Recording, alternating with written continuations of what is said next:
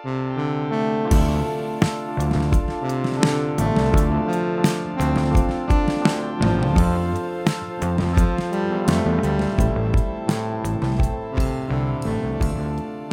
hello and welcome to this unpleasant postscript. Yes. So you're having a busy week, aren't you, Thomas? A busy week. I have a lot of applications and I have animation courses and a lot of screenings of unpleasant movies and lots of stuff going on. That's cool. Yeah. So you've been screening stuff, but you're also been reading stuff, right?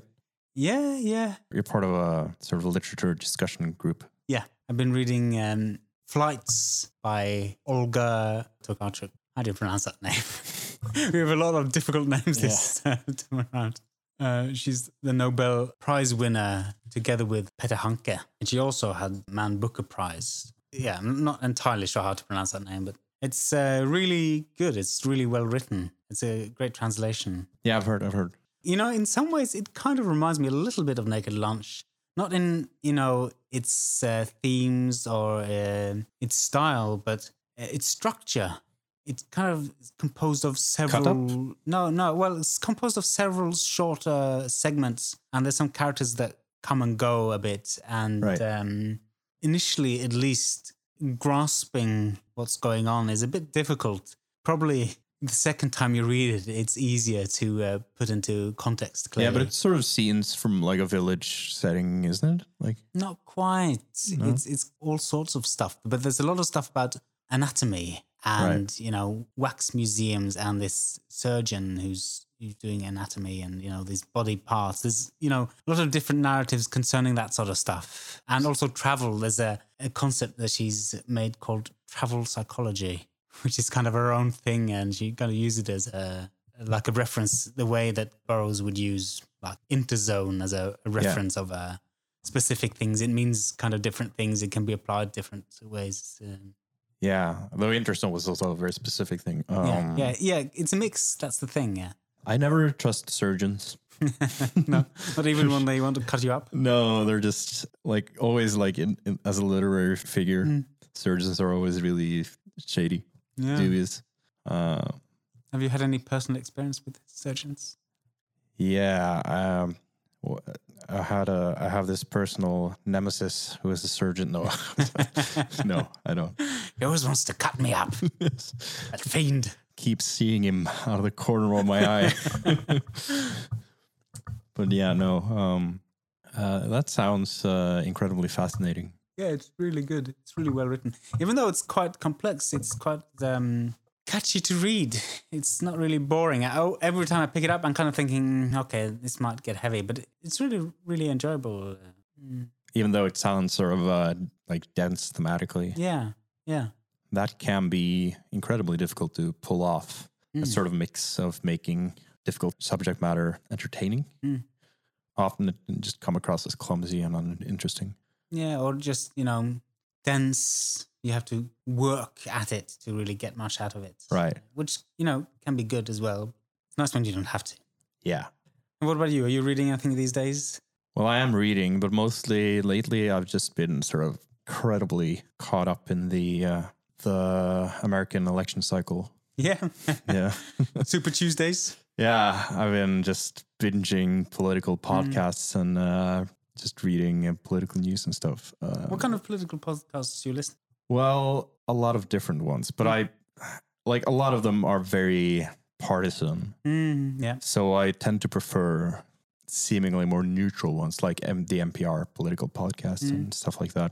There's one called Election Ride Home, which is quite good for just catching up on election news. And then there's more like discussion related, like political gabfest, and then there's. Chapo Trap House and Worst Year Ever. There's a lot of different stuff. Yeah. Some are more humor related. Yeah, that's always nice. Yeah, to bring some levity into the whole bizarre situation. So what's your take? Do you think Biden is a big enough man to beat Trump?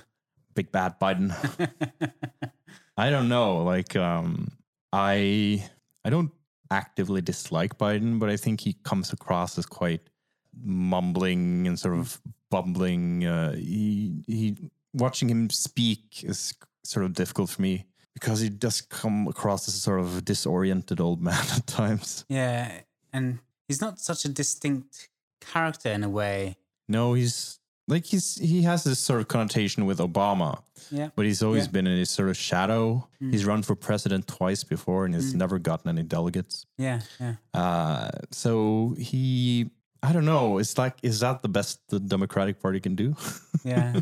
I mean, whatever to avoid the horrible socialist workers' reform by Bernie Sanders. Yeah, which just comes across as incredibly absurd to us living in a social democracy that works. His positions are seen as being on the fringe left. Yeah. When really he's just propagating values that are incredibly basic in most Western societies. Yeah, I mean, and common in America as well, a lot of those principles of... Well, used to be more common earlier. Yeah. Like in the aftermath of World War II, there was a lot of social programs. And strong unions. Yeah, FDR especially brought about a lot of those sort of things they take for granted now in the U.S. I've also been sort of reading and listening to a lot of Noam Chomsky. Yeah, he's interesting. And he has a lot of incredibly, interesting takes on the American political situation. Yeah. Of course, he views himself as a sort of an anarchist. Yeah. Which also is an incredibly sort of misunderstood term, especially in American politics. Well, it's the historical anarchists, and then there's the term anarchist. They're kind of a bit different. Yeah, the way Noam Chomsky uses it anyway is sort of that any sort of institutional power has to be able to justify itself. Mm. Otherwise, it shouldn't exist, right? Yeah, it should be transparent and, controlled by the public more or less. Yeah. Of course, those are incredibly fringe ideals in a sort of American politics situation. But the way he talks about sort of the how Republican power and neoliberal power in America sort of has to use a different form of language when talking about, because the real goals of neoliberalism and republicanism in America isn't sort of what they explicitly stated to be in politics, because it's all about money, right, and power. But you can't sell that on a political stage. So they sort of throw out these sort of red meat phrases like the right to, not the right to choose, but like gun rights, and they're coming to take away your guns and they want to kill babies and like all these sort of primal, often very religious sentiments, which are used in an election context to gain votes. But in reality, it's not really about that. It's about maintaining power, maintaining money flow, right? Yeah, it's about an economic elite that it's realpolitik. It's interesting and incredibly depressing at the same time. And while I'm binging these political, podcasts and shows and reading articles and all this stuff, it's at the same time to me like incredibly entertaining, just because of the complexities and the players involved and the sort of drama and theater overall of it all. But at the same time, it's sad to see such as a political system, it seems both outdated and sort of labyrinthine and difficult to understand by design. And it's depressing. Ultimately, like lately, I've just been sort of trying to cut down on it a bit because I don't think it's too healthy to get too involved with it. I saw there was some comments concerning the Democratic nominees. Yeah. Because right before Super Tuesdays, Bernie Sanders had done really well. Yeah. Won most of the stuff. And there was some of these representatives of the Democratic Party saying that, the nominees, they're just nominees. It doesn't really matter. We're the ones who are going to choose. Yeah. Even if he gets the most delegates and whatever, then we can... Yeah, talking about super delegates and the... Yep. And they could still just choose, even though he's democratically voted in, they could still just choose what Klobuchar or whatever. Technically, the Democratic Party chooses the nominee, even though all these elections and stuff take place. There's also some quite undemocratic processes involved, and also like disproportionate delegate amounts regarding different regions and stuff. And different rules in different states and different ways of going about it, and caucuses versus primaries, etc. It's really complex. It's not meant to be easy. No, it's not meant to be easy. And a lot of it is complexity by design. Yeah. And in most cases, like making it difficult to vote and stuff affects disproportionately low income and people, low income voters and people who has issues getting to voter locations. Yeah, because they closed a lot of voting sites. Yeah, and in California, for instance, they made it incredibly difficult for independents to vote in the Democratic primaries. Mm. So stuff like that. It's but it's always fascinating theater. Yeah, we've had our own stuff recently. You know, the increasing privatization of the trains. Yeah, train lines. Now they're getting more and more segmented into different groups, and the cheap tickets are disappearing. And now several companies, so you have to go through 2 or 3 companies to get from one part of the country to another. It's a fucking mess. Used to be one country. Yeah. And it doesn't really benefit anyone. And they have like... Well, it definitely benefits the shareholders of these companies. Yeah. And they have like, you know, doubled or more the people in, you know, well-paid jobs, like directors for different companies. Yeah. There's so many of them now. There's like 50 of them within one country. The rich get richer. Yeah. And... it's really annoying. Yeah, but it's this sort of wave of neoliberalism in a lot of social democratic nations that's been going on for the past years. And a lot of it has to do with the fact that it's generally been going quite well in these countries, especially like the Nordic countries. And so a lot of these social institutions and ideas of solidarity and stuff are just being undermined because people don't really remember stuff being bad anymore. Yeah, but it's also like kind of stuff we've been talking about before, about soft power, the kind of influence of the hyper-individual that's not really concerned about others than themselves and their close related people. Yeah. Kind of changes the welfare system. Yeah, it's disheartening. It's disheartening that sort of these ideals I think you and I take for granted are just more and more overlooked. In many ways, they're kind of like, I feel like our greatest export as well. I mean, we have fish, we have oil, but like the idea of the welfare system and how well it works. Yeah, and a functioning social democracy. Yeah. You know, you don't have to be wealthy to get it to go around. It's just about how you organize a society where it's balanced. Yeah. It is how it is. Yeah. We live in the times we do.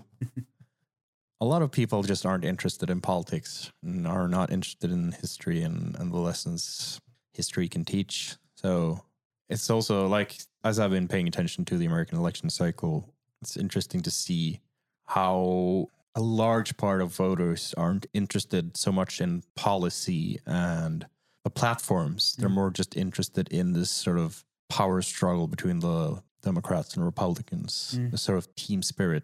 And it's... I don't know. It reminds me of like the time in Constantinople where there was like this devolving of, which was a citizenship initiative in politics and stuff. And everything just centered around this horse racing with like the blue and green teams. And you were either on team blue or team green. And that was the most important thing.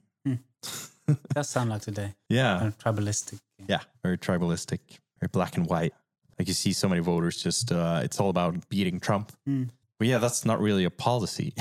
That doesn't really say anything about what you're replacing it with. Yeah, I mean, if you're replacing it with more of the same, basically, with a different kind of attitudes.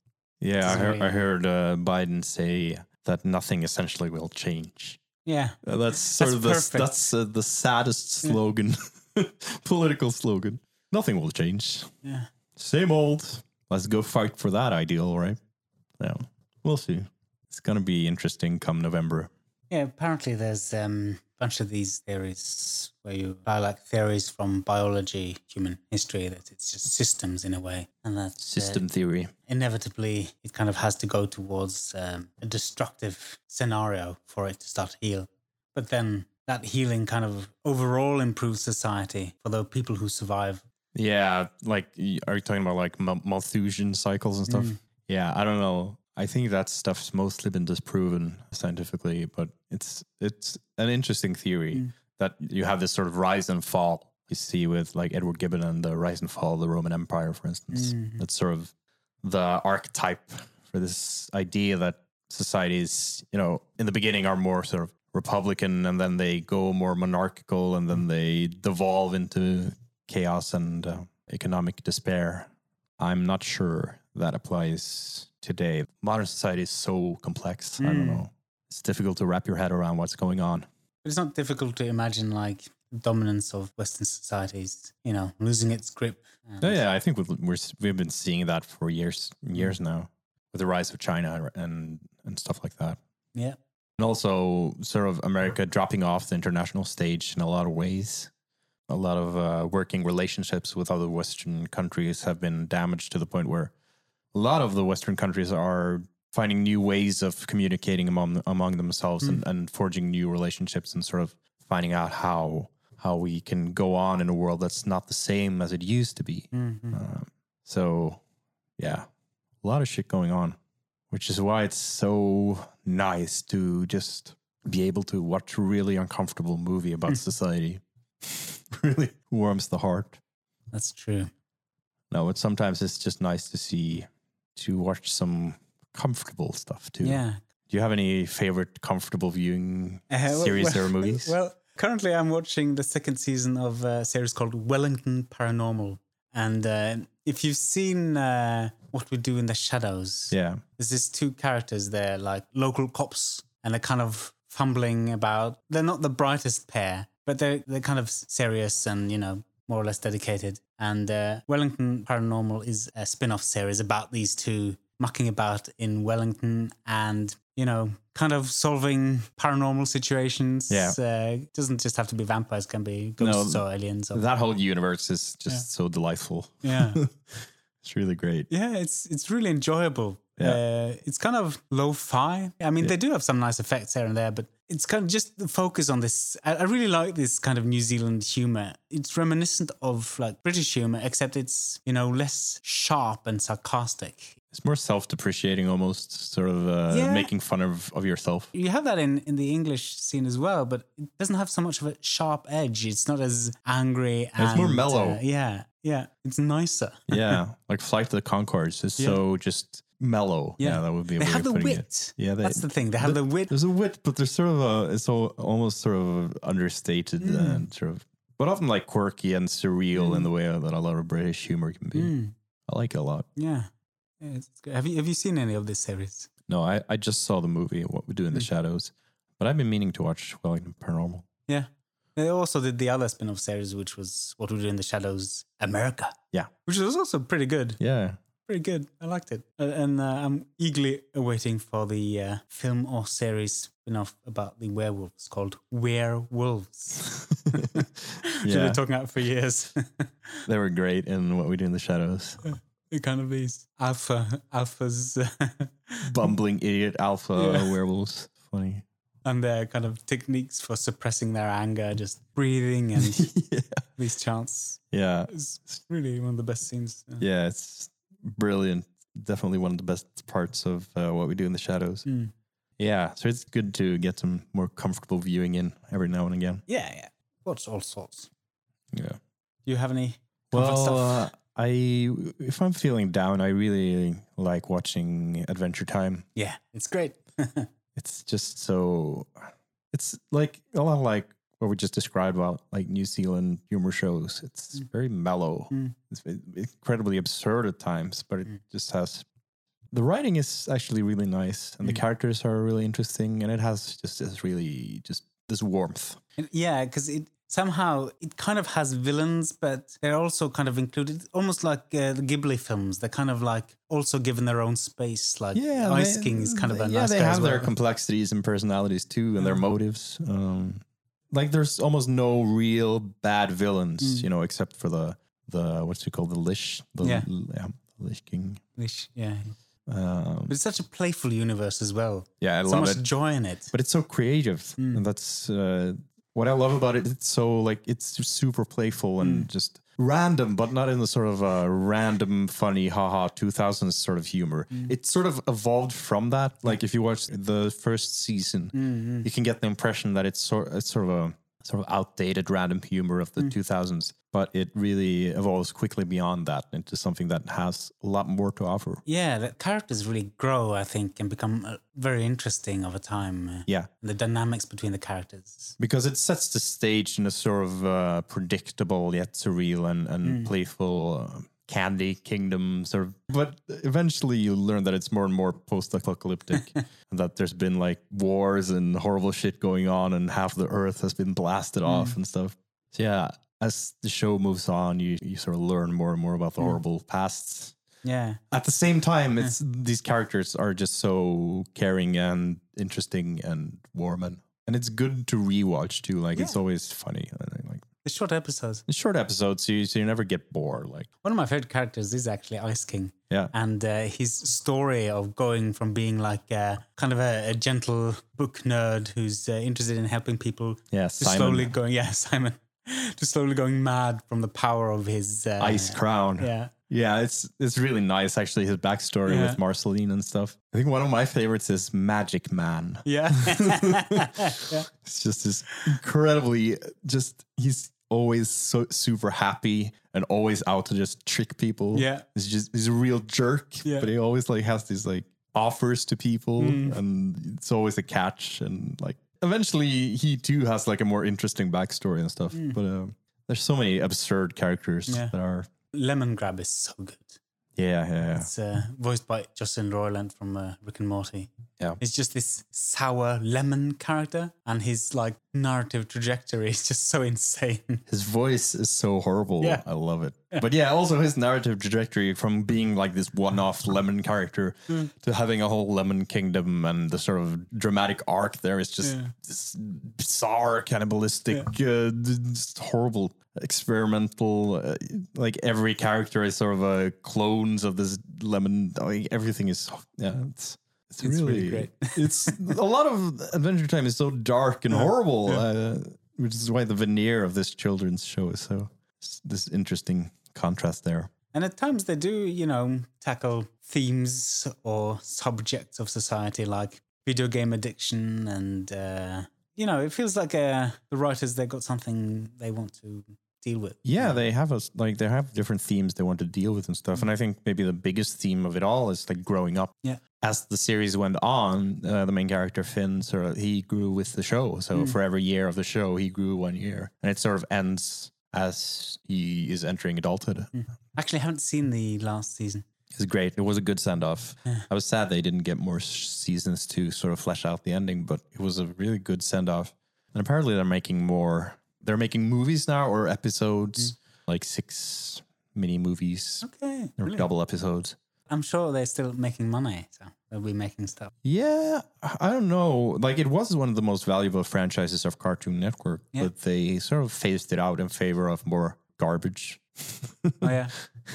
I'm not sure what's popular now. No, I don't know.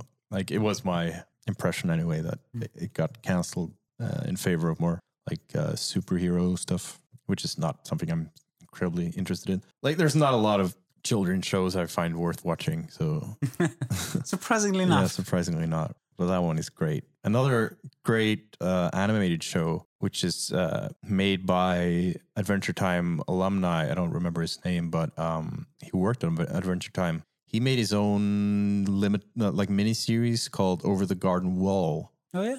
And that's also an incredibly delightful and like real comfort viewing. It has a real like sort of fall Halloween sort of vibe to it. All of it takes place during or around Halloween. And it's also sort of absurd, but it deals a lot with like death and loss and stuff.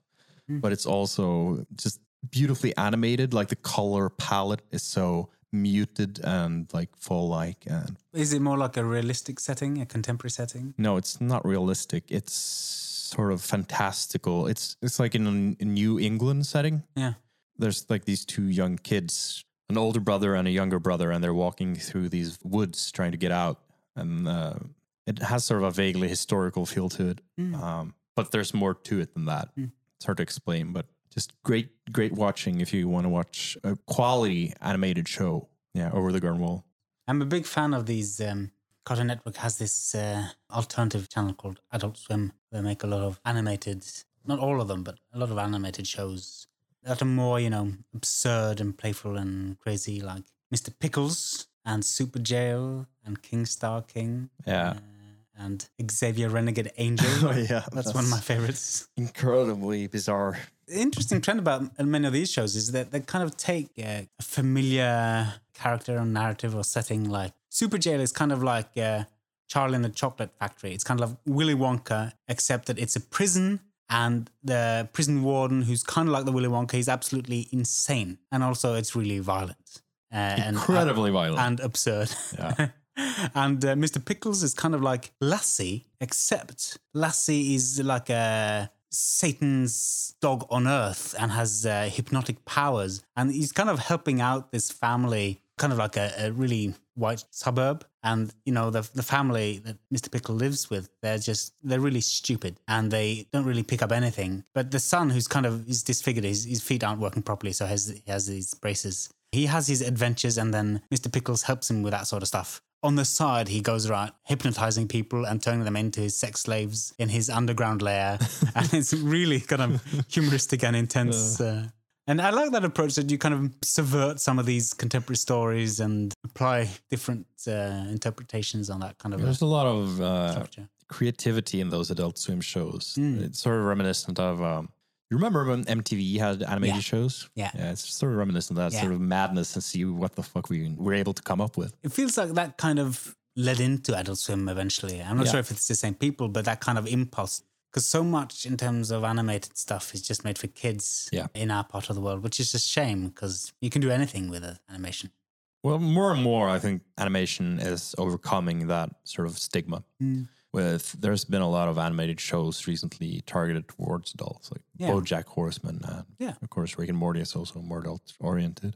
And it's no longer just Simpsons and Family Guy, right? Yeah, you have some of these animated documentaries like Waltz with Bashir. It's about war and stuff. And you had Animalisa, which was the Charlie Kaufman stop motion film, which was crowdfunded. So you do have some examples, but it's still. Very easy to just consider animation to be a child's entertainment thing. I think you have to be really uninterested in movies or series to think that. I know it's a prevalent point of view, but you don't have to look far to see that that's just incredibly... Well, maybe not, but you might have to work a bit to find interesting animation that's kind of like emotionally, psychologically, or intellectually stimulating. Speaking of sort of comfortable viewing, did you watch Klaus? It's sort of a Christmas animated Netflix movie. Klaus? Klaus, yeah. As in Santa Claus. Yeah, Klaus. Yeah, I heard of it. Is it good? Yeah, it was great. Like the art direction is really exaggerated and cool, and it's well animated, and it also has like this real sense of heart and place, and these characters are very like interesting, but at the same time it's more of a children's movie, but it's well worth watching as an adult too. Like, it's a really good Christmas movie. Okay. But it's a movie or a series? Or... No, it's a movie. Yeah, animated movie. Oh. And it's sort of a weird take on Christmas. What kind of style is it made in? Well, it's a 2D animation. Like more. I'm not sure if it's digital. I think maybe it's digital, but it looks hand drawn. Like it looks very good. And it's sort of an origin story for Santa Claus. All right. Well, I like the implication of the name Claus. Yeah. Gives it maybe sort of a horror vibe. He seems like quite an unpleasant character in the movie. Of course, it turns out he's not a really unpleasant character. Mm. But the place, like the city it takes place in, is super interesting.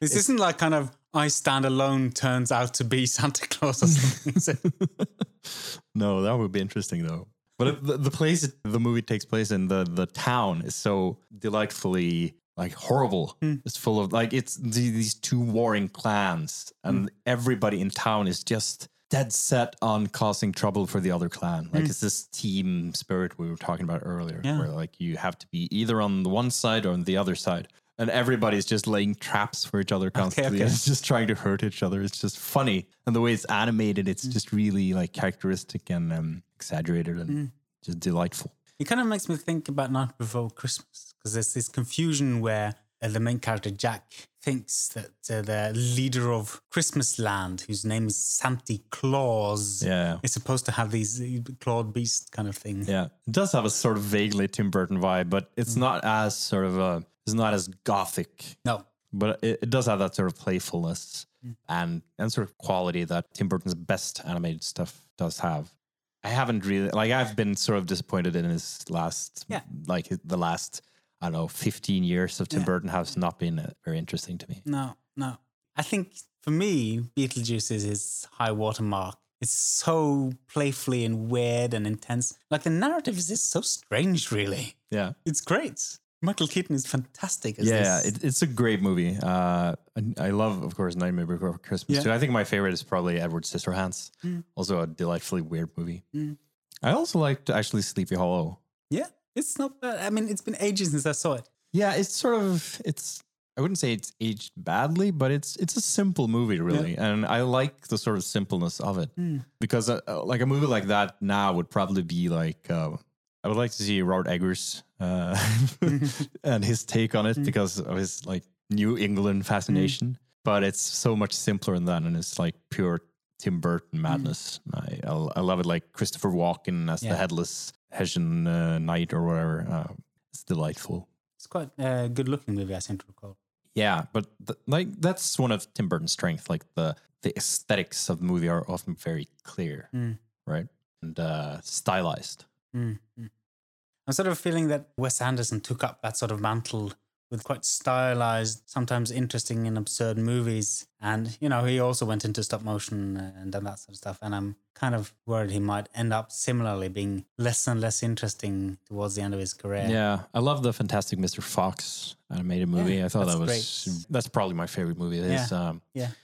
He's always had this great, great sense of aesthetics. To me, his movies, like the core of the movies, have always felt like not quite... Like, I'm not always sure what he's trying to get at, you know? But it always looks gorgeous. Yeah. So I'm willing to put everything aside, just watch it. I think he has this kind of nice vulnerability to a bunch of his characters. They're like damaged puppies or something. Like, yeah. Royal Tenenbaums has this family with people who are all messed up a little bit. But still, his films are quite warm in a way. They're warm. They're sort of funny and quirky. And sometimes I get the feeling that it's a bit more style than substance. But... when the style is that good, I'm willing to. I don't see it as a huge drawback, really. It's for me, occasionally it draws towards the sentimental, and then it's a turnoff. I didn't like the camping one. Moon, no. Yeah, something. Moon Kingdom. Moonrise Kingdom. Yeah. Right. And his second stop motion film, The Isle of Dogs. Yeah. You know, it's so beautifully made, but somehow it didn't quite jive. Yeah, I didn't see Isle of Dogs. I mean, you should see it because it's so beautiful, really. Yeah. And there's a lot of good things about it, but as a thing together, it's just not as tight, I think. And he also has like this tendency to use the same actress in all of his movies. Yeah. At times, I find it like a bit predictable. Yeah, I think that's definitely something you can accuse him of. Yeah, but always visually interesting. Well, it's nice to talk about some comfortable, enjoyable, and pleasant types of art and entertainment as well. True. But we need a bit of that. We need that to sort of counterbalance all the horrible stuff. But I don't know. I think often that sort of comfortable movies they often have very little to say. Yeah, they're just like a good trip. Yeah. Like a good meal or something, which is important and good, but maybe not as interesting to think about or discuss and stuff. Yeah, but sometimes just feeling good is enough, you know? Yeah. Like not everything has to be complex and difficult and needing like hours of discussion to get to the point. You know what I really do now when I want to feel good? What? I listen to Japanese city pop, which is sort of like 70s, 80s, this synth pop, really kind of... It's great. It's so charming. Yeah. It's really stylish and sharp, and they use a lot of, you know, American words thrown in. One of the songs, I can't remember what it's called, but he's singing about space scrapers. Yeah. It's quite funny as well. What I love about that sort of genre and time is there's this almost naivete to their take on Western music. Yeah. But it's at the same time, it's incredibly competently performed and produced. So it has this slightly bizarre quality to it, but very charming. You know what I like to do when I just to feel good? I just shoot off some heroin. That sounds wonderful. That sounds amazing. Yeah, that's the only thing that does it for me. Yeah, you need the good stuff. Yeah, the expensive stuff. Just really fucking ride the wave of opioids. That's what it's all about to me and family. Yeah, I remember being confused as a child between the words heroin and heroine, as in a female hero. Yeah, not understanding which was which in what context. No. Do you still struggle with that? It's past, but they do sound very similar. Yeah.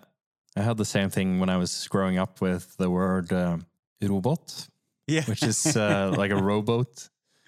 In Norwegian, it sounds very similar to robot, as in like a mechanical creation. Yeah. And so often when people were talking about boats, I thought they were talking about robots. Yeah, I also had that one. And I was immensely disappointed when I found out that was not the case. Yeah, you thought they were talking about something cool, and they were talking about the most boring thing ever. I mean, what's cooler than robots, really, when you're a kid? Like, that's the coolest shit ever. Yeah. And a fucking boat is not really as cool. So. No. Childhood is full of disappointments. That's what growing up is all about. Yeah. But yeah, I think maybe that's it for today, and we can leave it at that. And we'll see you in the next episode. If you want to get in touch, you can send an email at unpleasantmovies@protonmail.com. The music for this episode was made by Umulium. That's Sverre Aagaard and Jo Skarning. And that's all for now. So till next time. Have a pleasant life. Bye-bye. Bye.